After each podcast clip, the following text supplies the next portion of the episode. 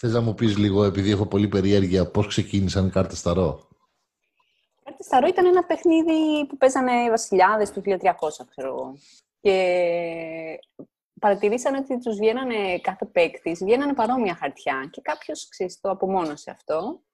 Μετά το τσιμπήσανε οι μάντισες και το συνδέσανε με τη μαγεία ώστε να είναι μονοπόλιο, ότι πρέπει να έχεις το χάρισμα κτλ.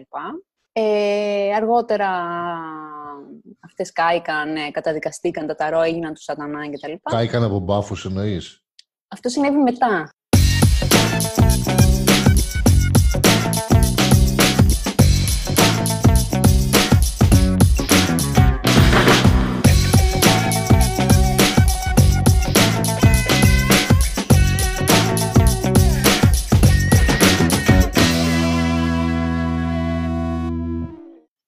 Πλέον ε, τα ταρό είναι κάτι που μπορεί ο καθένας να μάθει. Δεν υπάρχει καμία σύνδεση με, ούτε με μαγεία, ούτε με ειδικές ε, ικανότητες. Είναι κάτι που μαθαίνεται.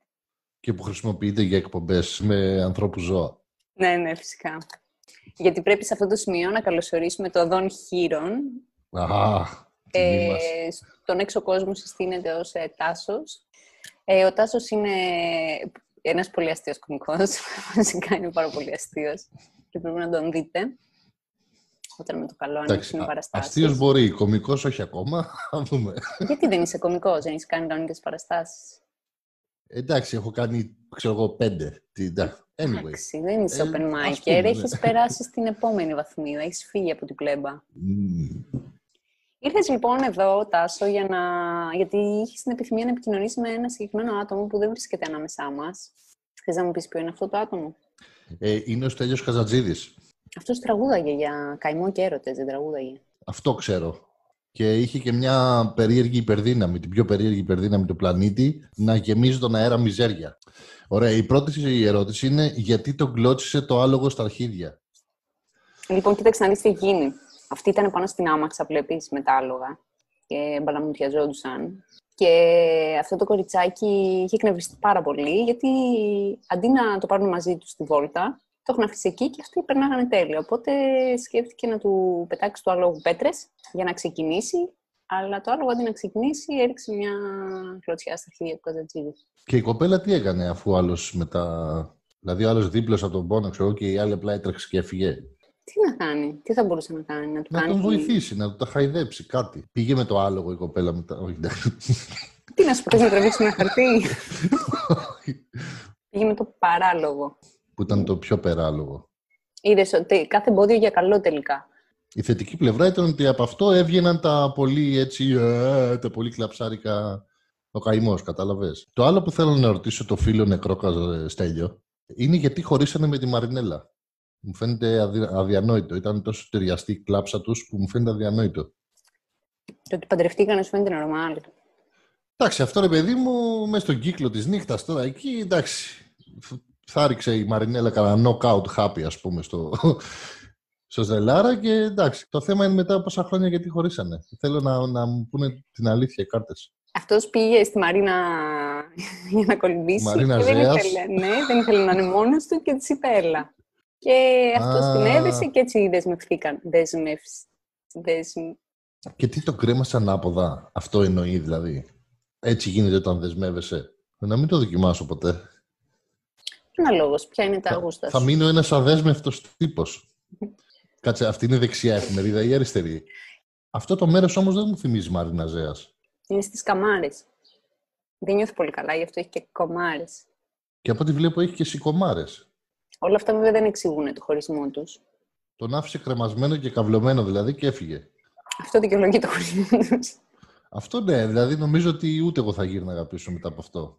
Όχι. Όση φωνάρα και να έχεις. Mm. Σίγουρα αυτός δεν μπορούσε να γυρίσει πίσω με καμία δύναμη. Ούτε να γυρίσει γενικότερα το χέρι, το, ούτε το χέρι του. Από, άρα εσύ από εκεί απέκτησε αυτό το μαλλί έτσι που είναι πάνω σαν, το, σαν τον τύπο από τους Ghostbusters. Ή μπορεί να το κόλλησε η Μαρινέλα αυτό, γιατί και αυτή είχε, όπως έλεγε ο, ο JP, ο Jim Panousis, ήταν λίγο παν και όχι η Μαρινέλα. Κάθε φορά που έβγαζε έτσι αυτόν τον καημό στο μικρόφωνο, φήμες λένε ότι ταυτόχρονα έκλανε.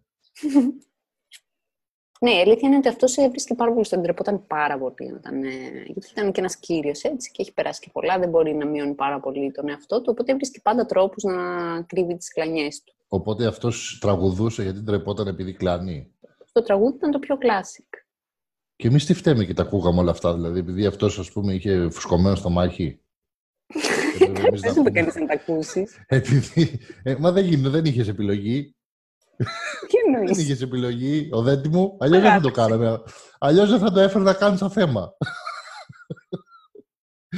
δεν ήταν πράγμα αυτό. Δεν μπορούσες να, δεν μπορούσες να μην ακούσεις Καζατζίδη. Το θέμα είναι ότι αυτή δεν έχει ε, κάποιο ε, αειδονάκι. Έχει μια κουρούνα. Και οι κουρούνες ε, επαναλαμβάνουν αυτά που ακούνε. Είναι σαν τους παπαγάρου. Οπότε, ναι, μεν ήθελε να κρύψει την κλανιά του, αλλά η κουρούνα έκανε την κλανιά του. Τι μαθαίνεις αυτή την εκπομπή, ρε, που Ναι, είναι φοβερή να δεις τα άλλα επεισόδια. Τι μαθαίνεις. Το κάνει αυτό η κουρούνα; Μάινα. Η κουρούνα δεν Α, έχει μάουνα, συγγένεια. Μάουνα. Μάουνα. Μάινα. Μάιν. Μάουνα. Μάινα. Μάουνα. Η, η μα, μάουνα, μαούνα ξέρω. Μάουνα δεν ξέρω. Δηλαδή έκανε, Inception. έκανε αντίλαλο πορδί, ας πούμε. Αυτό, αυτό, εξού και το εφές στο μικρόφωνο. Το delay. Πάντως είναι ένας τρόπος, δηλαδή το α που βγάζει ε, είναι άμεσα συνδεδεμένο με ανακούφιση. Γι' αυτό έβγαινε και τόσο αυθεντικά το συνέστημα. Ναι. Πρέπει να έτρωγε δηλαδή full κουνουπίδι, ας πούμε, στη ζωή του ο Στελάρα. Επίσης γινόταν και κουνουπίδι, πιθανότατα. Επίσης, ε, μια ερώτηση που μου ήρθε τώρα είναι γιατί το λέμε όλοι Στελάρα. Στέλλα σημαίνει αστέρι. Αλλά επειδή είναι μεγάλο αστέρι και της μουσικής, είναι στελάρα. Ήταν γραφτό του. Ναι. Ήταν γραφτό του να φάει κλωτσά στα αρχίδια από άλογο. Επίσης, ήθελα, έχω μια άλλη απορία. Πού ακριβώς μοιάζει με τη μάνα του τη Γερακίνα, σε ποιο σημείο του σώματος, γιατί δεν, δεν φαίνεται αυτό. Δεν έχει κληρονομήσει τίποτα, ας πούμε. Δηλαδή η μάνα του Γερακίνα δεν έχει απορρίσει ποτέ ρε, εσύ, μήπως τον έκανα με άλλη; Είναι η μάνα του. Είναι ο Στελάρας. Και αυτός τι είναι ο πατέρας του δηλαδή; Μπορεί να είναι το alter ego του. Δεν μου βγάζει νόημα, ούτε με. Λοιπόν, εντάξει, δεν πειράζει, θα το γυρίσουμε στο ομοφοβικό, αλλά δεν μας πειράζει, γιατί όλοι ξέρουμε ότι είναι κομμωδία. Ε, αυτός, επειδή ήταν Στέλλα, Μ' αρέσει αυτό είναι αυτή η το κοινό σιγουριά αυτή που, Όλα που καλά. όλοι ξέρουμε ότι είναι κομμωδία. Μ' αρέσει αυτή η σιγουριά γενικά. ο Στέλιος, ήταν ο Στέλιος, αλλά ήταν και η Στέλλα.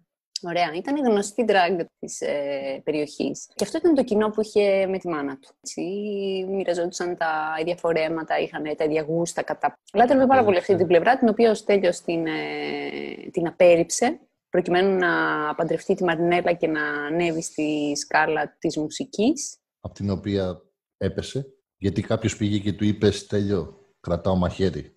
Και αυτός από το φόβο του έκλασε, έκανε «Α» στο μικρόφωνο, εννοείται γιατί έκλασε, και μετά έπεσε από τη σκάλα. Και αυτό ήταν και το τελευταίο του άσμα. Άσθμα. Αλλά του έκαναν αναθυμιάσεις με διάφορα βότανα για να μπορεί να καταπολεμήσει το άσμα, γιατί έκλασε μέντες. Τελευταία ερώτηση και η πιο σημαντική από όλες. Το ζιγκουάλα ανήκει στην οικογένεια των κοάλα; Ναι, ανήκει στην οικογένεια των κοάλα.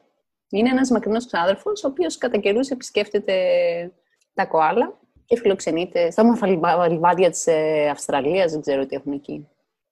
Και το ζιγκουάλα, κοίταξε, λογικά αυτό σε κάποια πυρκαγιά της Αυστραλίας πιο παλιά θα το έβγαλε για τα, για τα ζιγκουάλα που καήκανε. Είναι πιθανό. Ε, επίσης, ε, αυτά πρέπει να τα μεταφέρουν σε πιο ψυχρές περιοχές για να τα προστατέψουν, αλλά καταλαβαίνεις ότι κρυώνανε και γι' αυτό φοράγανε ζιμπαγκουάλα. Τρένο μας πάει. Μερικοί βέβαια δεν τα σώζανε και τα πιάνανε, τα εχμαλωτίζανε και τα χρησιμοποιούσαν προς χρηματικό όφελος και τα βάζανε σε μαγαζιά, στα κοαλόμπαρα και πηγαίνανε άλλα ζώα και ρίχνανε τάλαρα να πούμε για να βλέπουν pole dancing από ζιγκουάλα. Ο Καβατζή... κα- Ο Καβατζίδης Καβατζή, καβατζόπουστας. είναι κουμπωμένος και είναι... Εντάξει, ναι, όχι, να το πούμε και αυτό που είπες. Στη νύχτα, ε, όντως, ρε παιδί μου, είχε γίνει όντως καβατζίδης.